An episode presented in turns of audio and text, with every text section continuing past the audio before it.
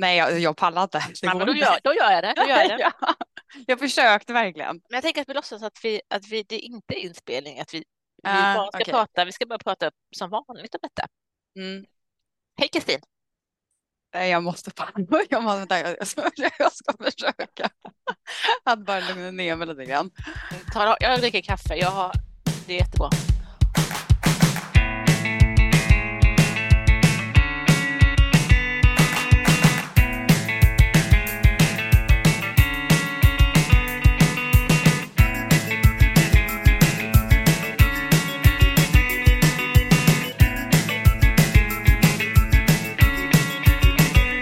Hej Kristin! Hej Lisa. Nu sitter vi här igen. Ja, Det var ett- två. Ja, det var ett tag sedan sist ju. Ja, det var det. En, en härlig sommar emellan. En härlig sommar emellan och eh, lite beredningsprocess för vår del får vi väl ändå säga. Ja, just det, vi hade ju vår lilla konferens i juli. Mm. Ja, Vi är tvungna liksom att summera oss, eh, eh, planera. planera, summera oss efter säsong ett Mm. och eh, tänka framåt. Mm. Fan vad trevligt vi hade. Mycket trevligt på alla sätt och vis. Eh, men nu tänker jag att det är dags att liksom rulla igång säsong två nu. Mm. Och eh, jag tycker inledningsvis så kan vi väl faktiskt säga att eh, efter säsong ett och redan under säsong ett så fick vi ju en hel del positiva tillrop och eh, gensvar från eh, våra lyssnare. Ja, alltså det har ju varit så kul. Jag är liksom positivt överraskad. Samtidigt som jag också hade på känn att det skulle komma. När det väl började Mm. rulla in så fortsatte det verkligen att rulla in en hel del. Bara, alltså både kul, kul inspel, bra kommentarer, frågor, tankar. Eh, och ja, jag vet inte, det känns väldigt kul tycker jag. Verkligen. Och eh, vi vill ju fortsatt att eh, ni skickar in era frågor, tankar och eh, funderingar till oss på vår mejl info Mm. kanslifolket.se.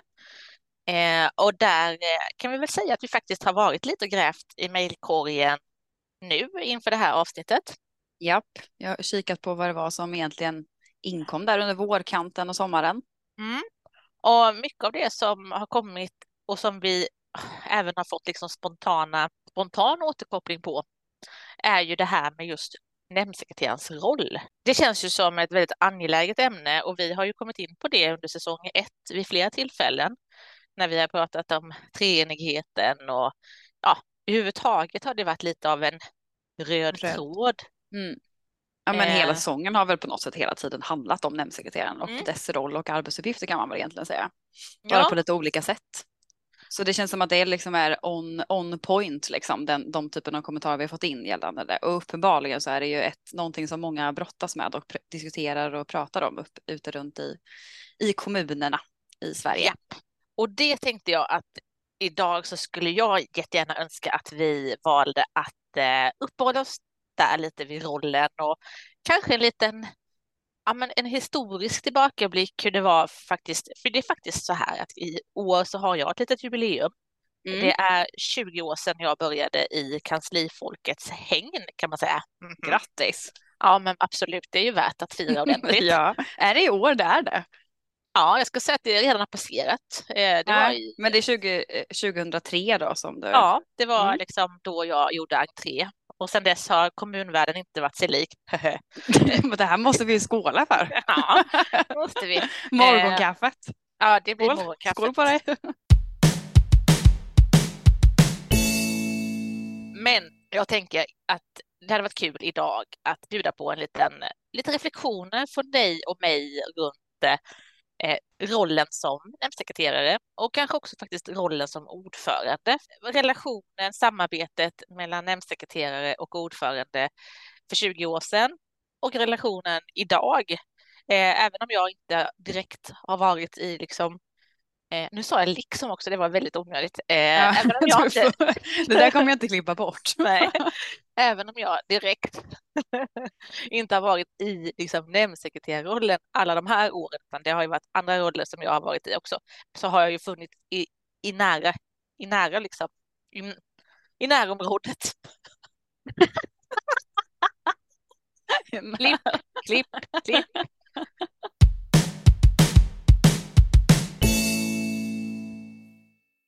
Jag känner... Den har förändrats rollen, liksom. nämndsekreterarens roll ja. har förändrats är din tes, förstår jag det ja, min, min tes är ju att rollen har förändrats både faktiskt för ordföranden och för nämndsekreteraren. Mm. Och, eh, för det är, ju, det är ju, om vi kopplar tillbaka till frågor, synpunkter, funderingar vi har fått in till kanslifolket efter mm. säsong ett och under säsong ett, så är det ju mycket på att det är rätt så komplicerat att vara i nämndsekreterarrollen i relation och dialog med eh, i treenigheten mm. och mm. att förhålla sig till lagstiftning. Ja, men, och jag tänker att eh, ytterligare en grej som eh, många har eh, lyft är ju det här med eh, nämndsekreterarens status som vi också varit inne på i säsong ett ganska mycket. Att man i den här treenigheten hela tiden har lägst status. Eh, ja. Och det har ju också att göra med det som, som jag tänker är det som du vill prata om idag, att eh, hur nämndsekreterarens roll har förändrats och kanske också lite då eh, om statusen och på vilket sätt statusen har förändrats med den förändringen som har skett eh, i ja. rollen. Ja, precis så. Eh, att, det, att, att, att, man känner när vi läser mejl vi får och synpunkter, frågor och eh, spontana eh, reflektioner från lyssnarna och andra i vår närhet att liksom det är, det är mycket frustration bitvis i den sekreterarrollen idag. Ja. Eh, och eh, jag tänker att vi benar lite i det eh, mm. och ser, men varför är det som det är och vad, vad, hur ska vi ta det vidare? Mm. Så att ehm, vi kör.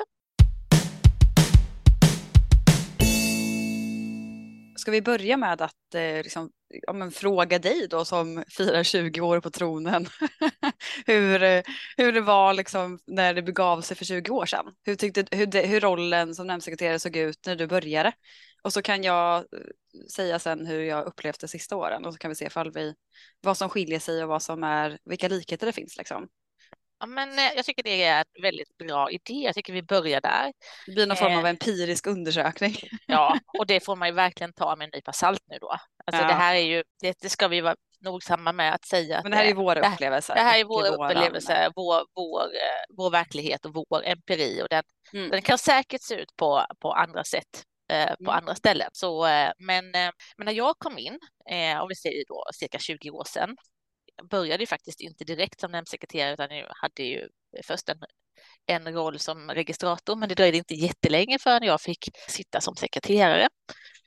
Och eh, jag kan väl faktiskt säga att det är just sekreterare som var uppdraget. Eh, det var mycket där man la tonvikten.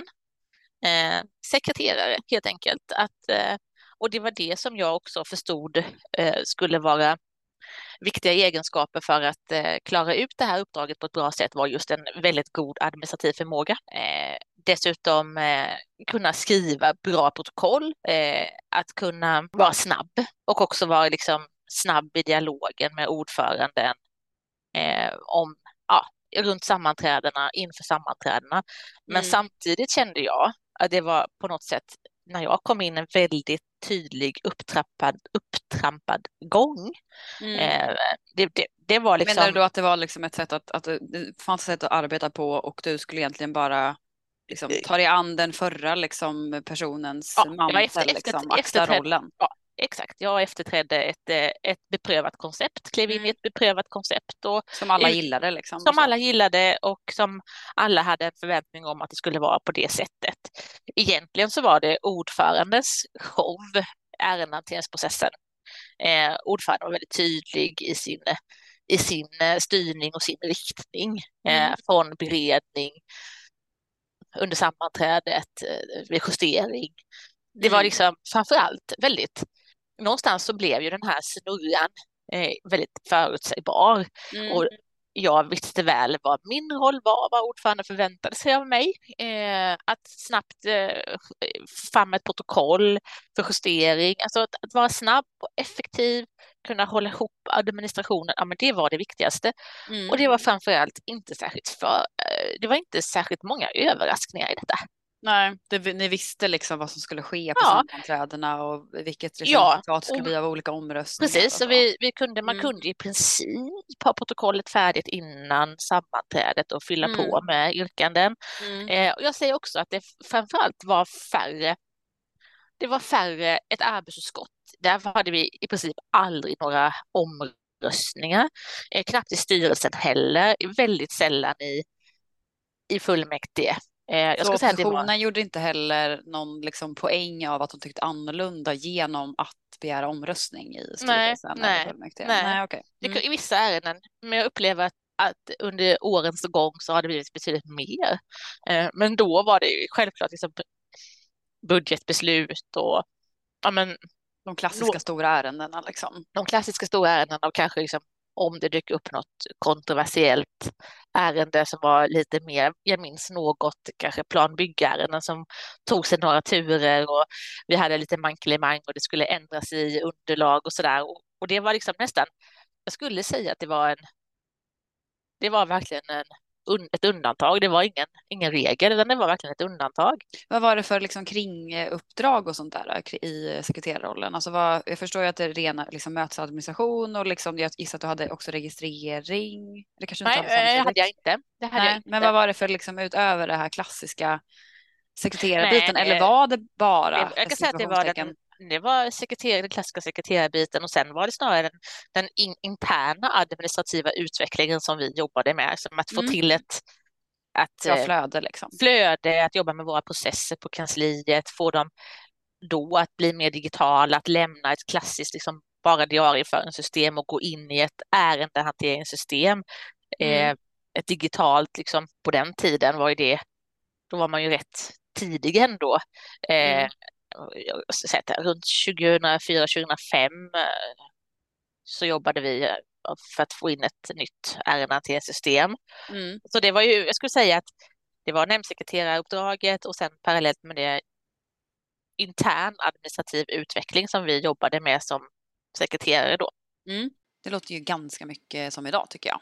Inte att jag som sekreterare skrev fram ärenden, eh, justerade och ändrade så mycket i eh, tjänsteskrivelser på det sättet, utan eh, inte mer än att man ändrade i sammanfattningar i protokoll och så vidare.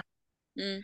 Men sen har jag ju reflekterat mycket då, Kristina. Eh, Får jag bara fråga en grej innan? ja, ja. Alltså, eh, när du fick tjänsteskrivelser från förvaltningen, alltså, jag Ja. vet inte riktigt hur det var 2003, men fick man dem på mail eller fick man dem liksom på papper då?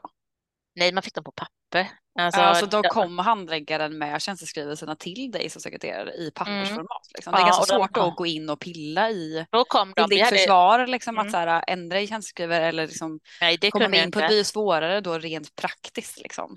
Nej, men det, det, så var det ju att det, de, alla tjänstepersoner gick ju, vi hade ju den gången att man skulle ha det kontrasignerat av kommunchefen, Mm, alltså fysiskt signerat. fysiskt liksom. signerat och då visste man också, och var det fysiskt signerat av henne så visste man att då hade hon ställt sig, då stod hon bakom den här skrivelsen. Mm. För var det så att hon inte gjorde det, då kom den kom inte till oss i liksom, registraturen förrän den var okej.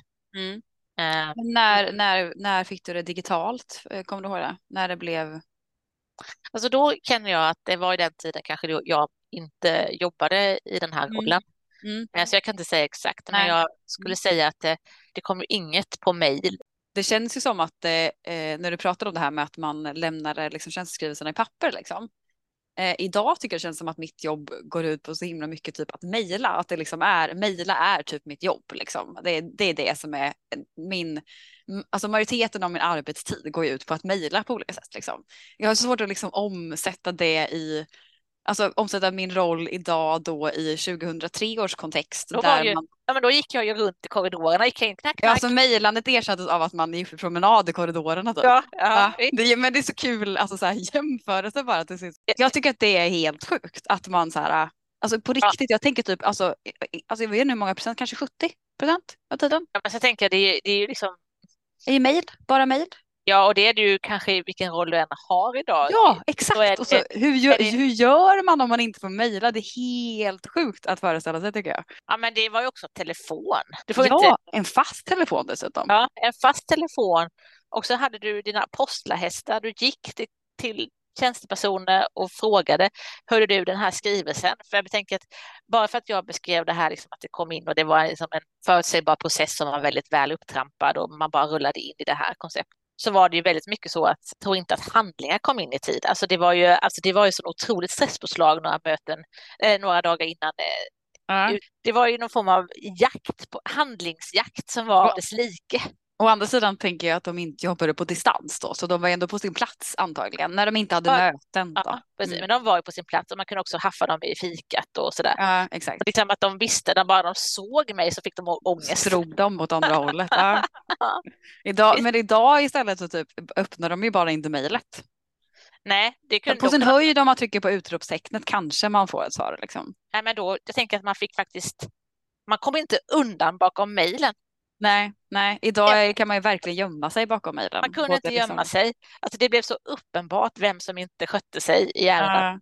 Uh, uh. Men å andra sidan förutsätter det också då att man sitter på samma ställe i samma hus. Alltså mm. jag gissar att du inte joggar över hela stan till en annan, om, om en Nej, annan förvaltning satt någon annanstans. De, liksom. de handläggare som jag behövde få handlingar ifrån satt i samma hus. Mm. Mm. Och jag bara tycker det är så spännande att man, alltså att få pappa ja, det blir bara så tydligt att det har hänt så mycket på 20 år när man tänker på det. Ja. Eh, och att man, eh, och det är inte länge sedan egentligen. Nej, det är inte, alltså jag är ju jätteung, så att jag menar. det, är, det är viktigt att framhålla tycker jag. verkligen. Och nej, nu sa jag verkligen. Det här att det inte var så mycket överraskningar, det var inte så mycket eh, diskussion, dialog och strul och kanske att jag romantiserar saker och ting. Eh, det kan ju vara så. Men jag upplever att det var någon annan form av stabilitet som rådde hela tiden. Och jag tror att det är mycket, alltså det var ju, då var det ju, det var ett, ett, ett, ett, ett styre, ett stabilt styre liksom. Eh, man hade majoritet. Mm. Eh, och man visste att man kommer få igenom sina beslut. Jag, jag, tänker att ordförandens roll var också betydligt annorlunda då än vad den är nu. Mm. Eh, men det var liksom en stabilitet i politiken. Jag upplevde att den politiska beredningen den var väldigt närvarande. Man jobbade hårt med att liksom förankra beslut, förankra initiativ. Alltså politiken arbetade väldigt mycket i vadet, skulle jag ja. säga. Liksom det skedde mycket liksom politiskt fotarbete mellan sammanträdena som jag som nämndsekreterare faktiskt aldrig kanske såg. Om vi liksom sitter på det, den bilden jag beskriver här nu och så funderar du lite liksom runt som har varit i det senare, mm. mer, mer i, i närtid. Mm.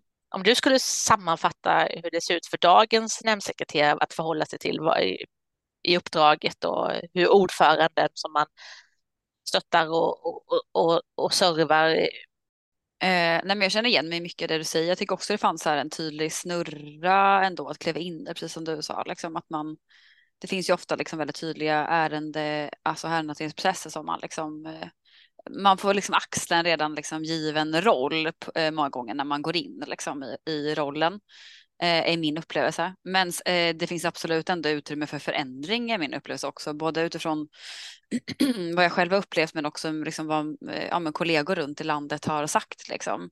Ehm, men jag tänker att det är alltså, alltså på samma sätt som jag tänker det var för dig så är det såklart att sekreterarskapet tar en stor eh, som, ja, men en majoriteten av tiden på ett eller annat sätt. Liksom. Men sen kanske man lägger olika saker i vad sekreterarskapet innebär då, då och nu. Jag vet inte riktigt. För jag, jag, tänker att det största, alltså om man tänker då i relation till politiken och förtroendevalda och ordförande i synnerhet, så är det ju framför allt liksom kraven på ja, men den här som vi pratat om innan, liksom, den kommunalrättsliga kompetensen och liksom men, så förvaltningslagen, offentlig sekretess och liksom lokala reglementen och delegationsordning, att det liksom är förväntningen från politiken att man ska ha 100% superkoll på detta liksom, och att det är väldigt så självklart liksom, från deras sida att så här, nej, men det här är, är min roll och min liksom, kunskap, även om de inte alltid kanske lyssnar in det eller så, utan men att, att det alltid är att det, det, finns en väldigt tydlig förväntan på att man ska ha stenkoll på de bitarna. Liksom. Mm. Och det tycker jag att det kanske, det fanns det väl bitvis också på den tiden också. Eh, nu låter som det här, vi pratar liksom. ja, typ för typ 45 år sedan. Nej, men eh, det fanns ju absolut en förväntan att man skulle ha koll på lagstiftningen och kunna guida rätt i det. Ja, men det som jag tänker på skillnaden blir ju att man då, alltså de mötena som man går in på idag i alla fall i de, liksom, eh, i de kontexter där jag befunnit mig så vet jag ju aldrig vad som kommer hända. Så här. Alltså, det, det, finns det absolut jag... ingen koll på, kommer det liksom ske någon form av återremiss, kommer liksom majoriteten eller av minoritetsstyret då som det har varit, liksom, kommer de ändra sig under sittande möte, vad de vill ha, hur de vill ha det, de kanske går på oppositionens linje plötsligt liksom. Eh, jag tänker det är många så här, yrkanden som blir tagna i luften och så får man liksom för formulera dem färdigt tillsammans med ordförande under sittande möte liksom och försöka få till en bra formulering som man sen kan liksom introducera för resterande styrelse, nämnd eller fullmäktige. Då, liksom. Att det hela tiden är mycket så här att parera bollar i luften liksom. Eh, och så, vilket jag tänkte att man säkert också behöver göra liksom, tidigare, men då kanske man kunde ta dem innan mötet. Liksom. Mm. Att nu är det mycket mer på sittande möte, är, mina, är, är så som jag upplever i alla fall.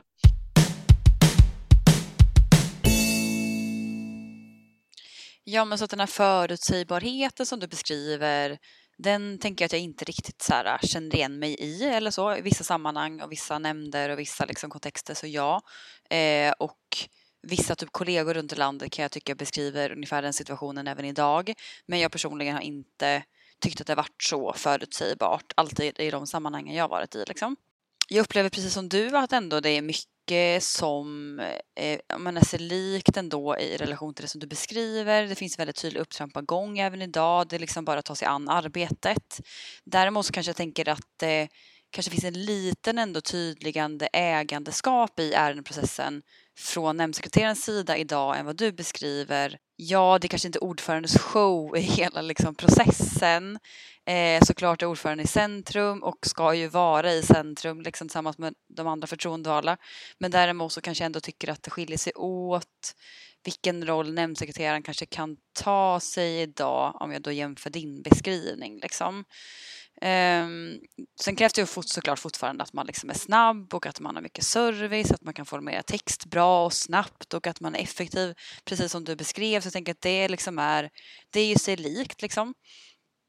Um, ytterligare en grej som jag tänker är likt det är ju det här med att man vid sidan av sekreterarskapet har ju en massa andra liksom, uppdrag och det kan ju också skilja sig åt såklart. Man kan ju vara GDPR-samordnare eller liksom registrator eller har utredande liksom roller och så vidare. Men du beskrev till exempel det här med eh, utveckling av digitala processer, vilket jag tycker är kul att det är så här eh, min upplevelse är i alla fall eh, baserat på alla de olika nätverken med mig att liksom digitala utvecklingen är alltid i fokus. Här. Hur långt har ni kommit med den här processen? Mm. Eh, är det här systemet ett bra system? Borde vi gå in i de här liksom, lösningarna eller är de här lösningarna bättre? Liksom? Hur kan vi liksom, göra det här på något bra sätt? Mm. Sen tänkte jag också på det här med jakt på handlingar för det är också väldigt kul att det, eh, även om inte det sker på liksom, kanske ett, ja, men, även om inte det sker genom att man springer runt och kanske knackar på dörren på samma sätt idag så är det ju ändå fortfarande den här grejen när man går in i fikarummet att man kan ju absolut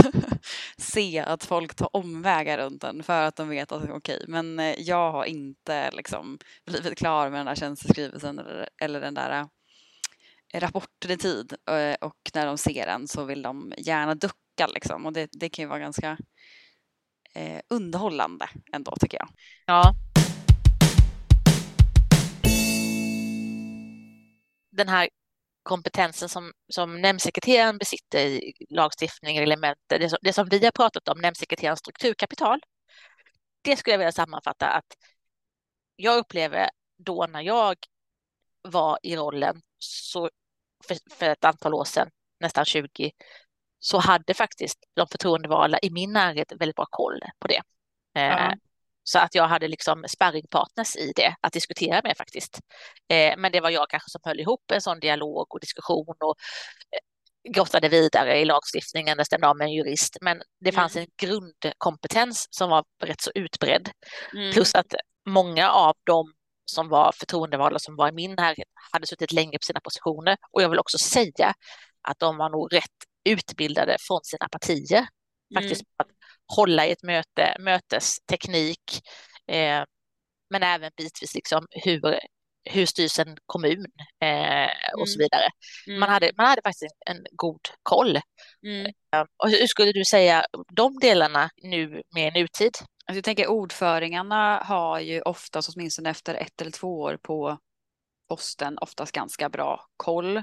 Jag skulle säga att generellt, alltså min uppfattning är ändå att också att, eh, eh, att de som är lite mer gamla i gamet och då inte bara att de har varit inom liksom, politiken länge utan att de också kanske bara är lite äldre, att de ofta har bättre koll än de yngre.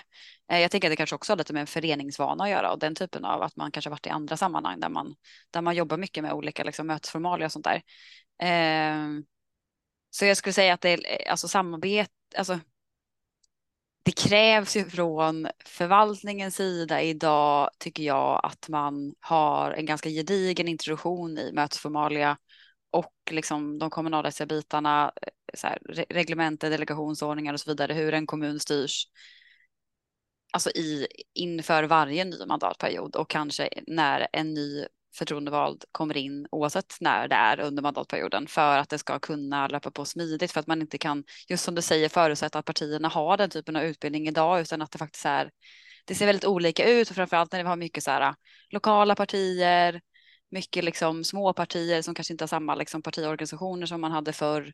Alltså då krävs det ändå om de ska kunna göra om de ska kunna ta sitt liksom, demokratiska uppdrag på allvar så måste de ju ha den typen av kompetens och då kanske vi måste ge den till dem idag och det tycker jag nog att vi kanske gör det för lite utsträckning idag. Ja, men det skriver jag också under på. Jag tror att där är mycket nyckeln till framgång lite och Ja. där kanslifolket, vi har pratat om det tidigare, vi, vi tror ju på att kanslifolket behöver steppa fram och stötta ännu mer i utbildning. För att det ska underlätta arbetet och samarbetet så behöver vi stå för en del av utbildningen för att man får inte det från sina partier idag på samma sätt och att vi det är inte de här kanske klassiska eh, ordförandena som har suttit länge i sin position, som har liksom gått den långa vägen framåt och varit med i politiken i många år innan man sen är, liksom är redo att liksom steppa upp och ta det här tunga ordförandeposten, utan man kan faktiskt eh, ha en snabb väg in i politiken idag på ett annat sätt. Och det är liksom ingen värdering i det, precis som Nej. jag tänker att du inte heller lägger någon med. Och det,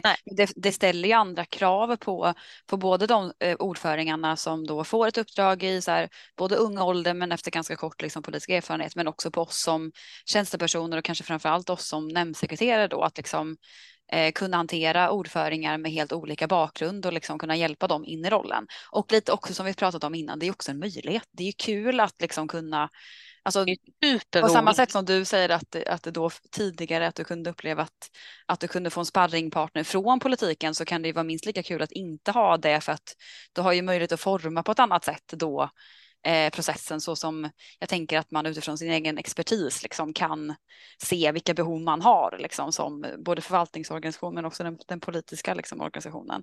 Och det är ju kul att få det utrymmet tänker jag. Precis, och om man säger då kanske det inte var så mycket eh, att vi tänkte utanför boxen som man säger. Eh, tråkigt uttryck kanske, men att det var väldigt... Ja, det var, ja. Klipp, det vet jag. Eller inte. Eh, nej, men eh, att det också var det här, att det nästan blev kanske lite slentrianmässigt bitvis, eh, ärendehanteringen. Så här Mm. har vi alltid gjort, det är beprövat kort, vi kan parera detta, vi kan hantera detta, jag får med mig massorna, jag får med mig politiken. Eh, man, var, man var jäkligt slipad liksom. Mm. Men det kanske också förgjorde lite kreativiteten och tänka nytt och jag tänker det påverkar ju också eh, statusen för eh, sekreter- nämndsekreterare, kommunsekreteraren när allting är dels styrs från politiken då kanske även liksom de bitarna som kanske ligger då i sekreterarens liksom expertis eller liksom ja, särskilda liksom kompetens men också att det liksom eh, eh, när det inte finns några liksom överraskningar för politiken vet exakt hur de vill att beslutsprocessen ska se ut och vilka beslut som ska fattas och att det inte finns så mycket liksom, ja, handlingsutrymme däremellan då blir ju det påverkar, alltså jag tänker att det är väl kanske det som är en av anledningarna till att eh, statusen påverkas för nämndsekreterarna eh, och att den förhoppningsvis kanske har blivit lite högre idag tänker jag.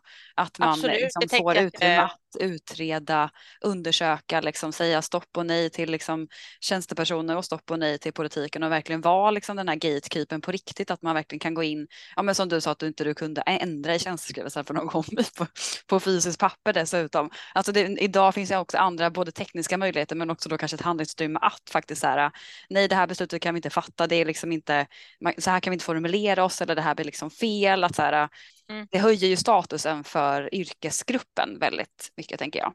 Absolut, och att man, vi går från att kanske den här klassiska sekreterarrollen eh, har blivit mer till en koordinator, eh, att samordnare, koordinator, ärendesamordnare skulle jag säga, om vi pratar någon form av eh, känsla för vad som ligger i uppdraget idag. Mm, och någon form av strateg också, att så här, både tänka lite politiskt, liksom, alltså, men vad kan vi, hur kan jag hjälpa majoriteten i det här ärendet, liksom, så att det mm. går bra för dem, men också oppositionen.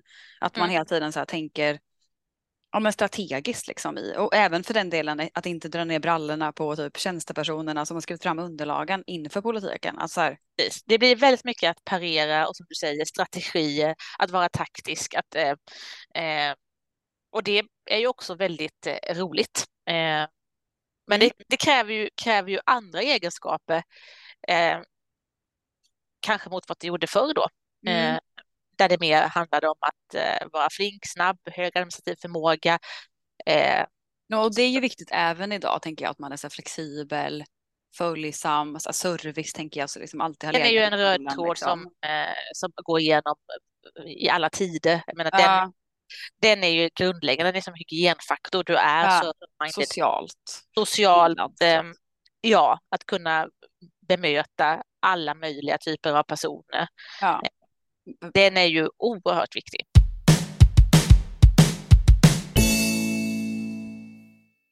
Men om man skulle bara stanna upp lite runt liksom ordföranderollen idag, Kristin, mm. jämfört med 20 år sedan vad, vad, vad liksom ser du att en ordförande behöver liksom parera i sin roll och vad, vad har man för, för olika omständigheter som påverkar hur man kan leverera i sitt uppdrag om man säger så. Men det är ju väldigt komplext att vara ordförande idag. Jag tänker att det är väldigt mycket som påverkar alltså ens arbete som, som såg annorlunda ut för 20-30 år sedan.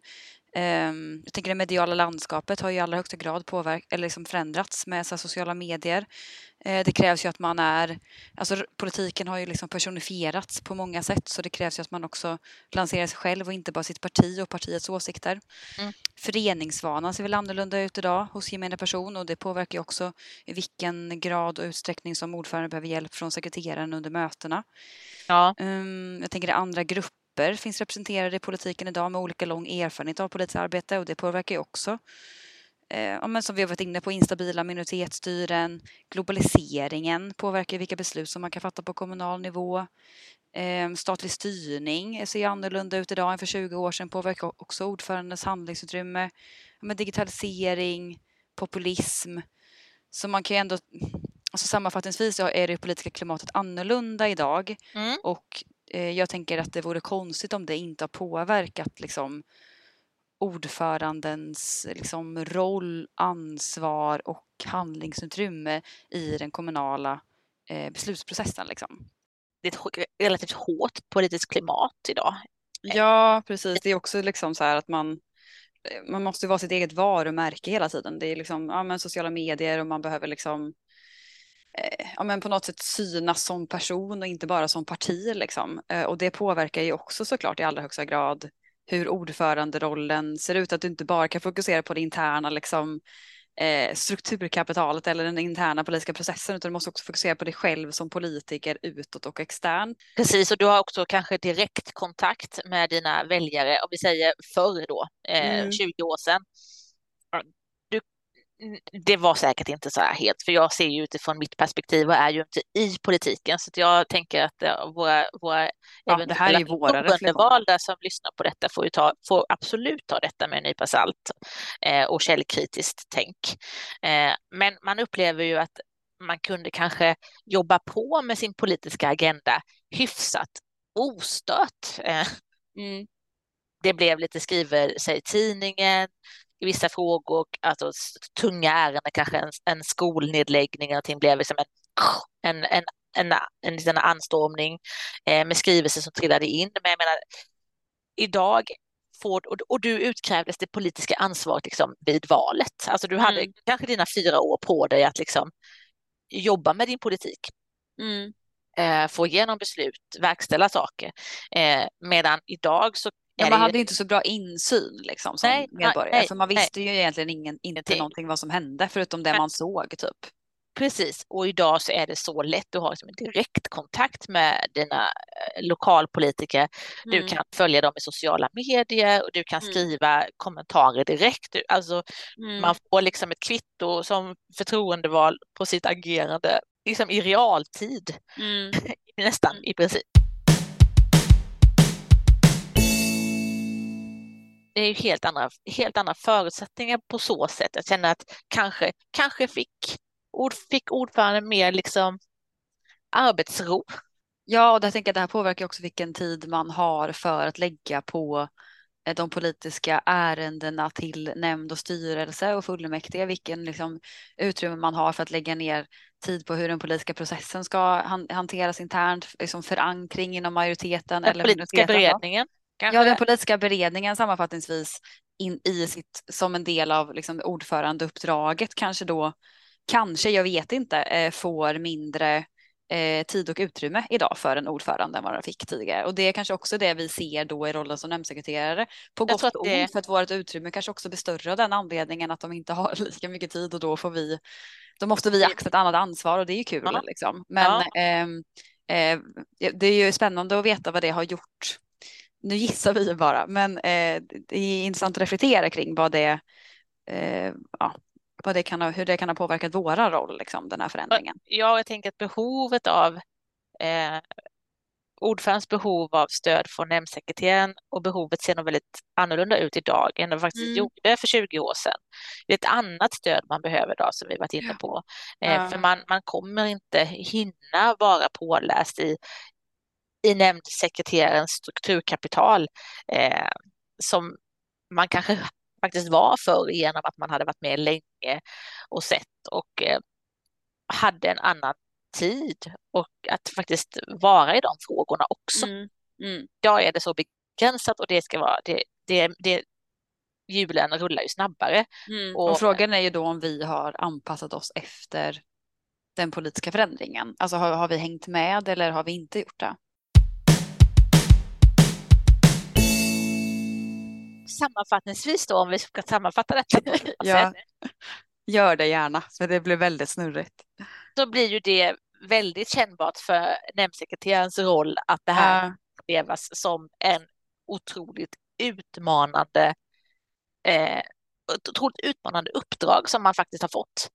Och därav tror jag kanske också att vi faktiskt ser de här frågorna som, vi, som trillar in till oss, till kanslifolket bara, bara när vi nu liksom öppnar upp den här lådan eh, Ja. som vi har gjort och börjat glänta på lite olika lock Mm. så ser vi ju att det börjar bubbla för det här är ju faktiskt eh, frågor som man, man funderar mycket på där ute, vilket är Ja. väldigt, väldigt bra och väldigt roligt. Mm. Och jag tänker att det är inte givet. Hur, vad, hur ser rollen ut idag? Den det är något annat än det var då. Det tror jag vi kan Mm. skriva under på båda två. Absolut. Mm. Att det, vi har gått från den här klassiska sekreterarrollen för att det fanns en ordförande som hade ett behov av den rollen då. Idag ja, har liksom det politiska klimatet förändrats. Eh, vårt sätt att verka på med digitalisering Annan statlig styrning också som påverkar liksom. och, granskning och så vidare. Mm.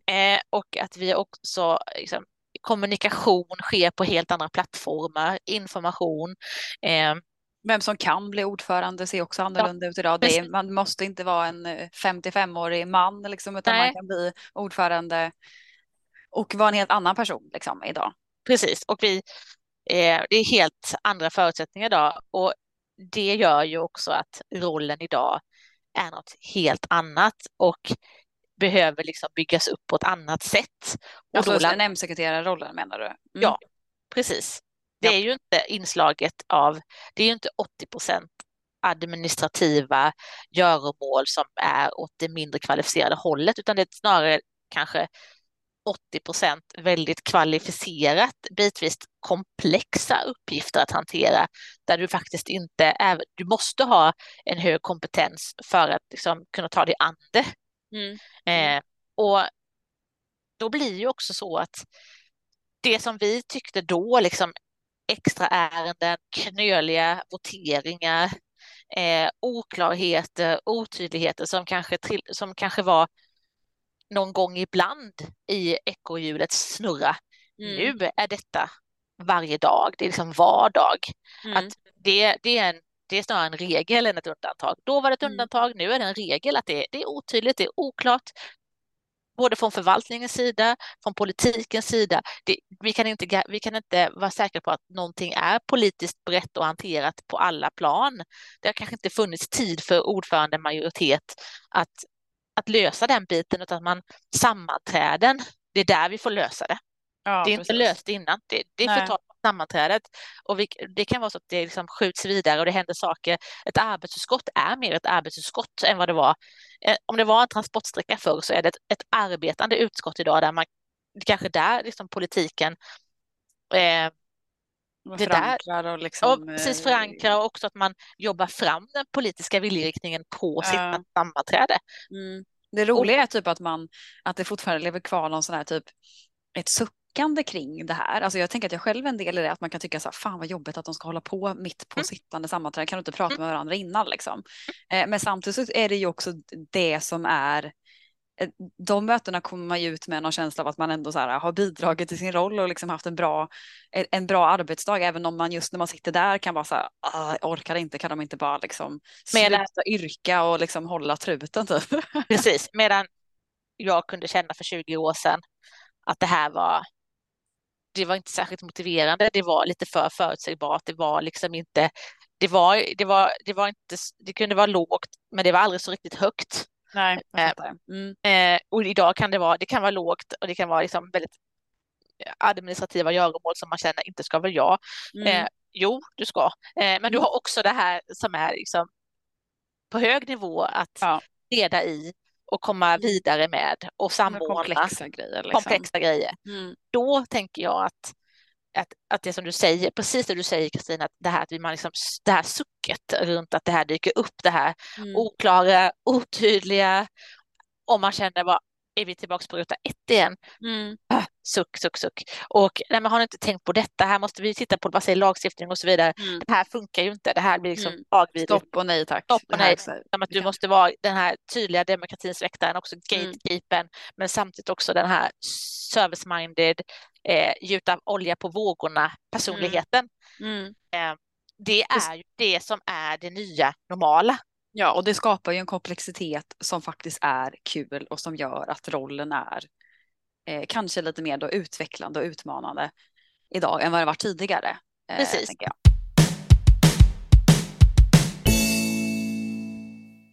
Okej, men frågan är ju då vad politiken tycker om det här och hur de ser på rollen som nämndsekreterare slash kommunsekreterare idag. Alltså om det också har, vi, vi tänker att den har förändrats då uppenbarligen. Ja, vi sitter ju här och spekulerar egentligen. Ja, eh, exakt. Och, och vi spekulerar ju också i att ordföranderollen ser annorlunda ut idag, att det finns en ny, nya generationens ordförande. Och att eh, vi spekulerar lite i vad ordföranden liksom förväntar sig av eh, nämndsekreteraren och så vidare. Ja, vilket eh, stöd och förväntningar uh, som finns. Egenskaper och annat eh, ja. De här, på de här positionerna. Mm. Och det känns ju lite sådär att bara kanske sitta och eh, snicksnacka om detta. Vi, det tycker jag att vi borde också undersöka vidare och det är ju rätt så hyfsat enkelt gjort ju. Att ja. vi faktiskt ställer frågan till några som är ordföranden och som verkar i den rollen. Mm. Eh, och det har ju vi gjort. Ja, det har vi gjort. Eller vi kommer göra det. Ja, och som en liksom fortsättning på det här avsnittet eh, blir ju att eh, vi faktiskt ska bjuda in eh, till ett panelsamtal om de här frågorna där vi träffar politiken. Mm. Nej, men eh. vi kan inte bara lyssna på oss själva, även om jag tycker att det är kul att prata om de här frågorna så tänker jag att det är bra att vi lyfter in andra perspektiv och då är, känns det som att det är politikens perspektiv som vi behöver för att förstå vad de vill ha och vad de, hur de har uppfattat den här eventuella förändringen då som har skett. Mm. Och verkligen ta tempen på politiken, på deras förväntningar på sekreterarrollen. Det mm. tycker jag blir jättespännande. Ja, jag är både nervös och förväntansfull. Så jag tycker det ska bli eh, skitkul. På återhörande i nästa avsnitt om det helt enkelt.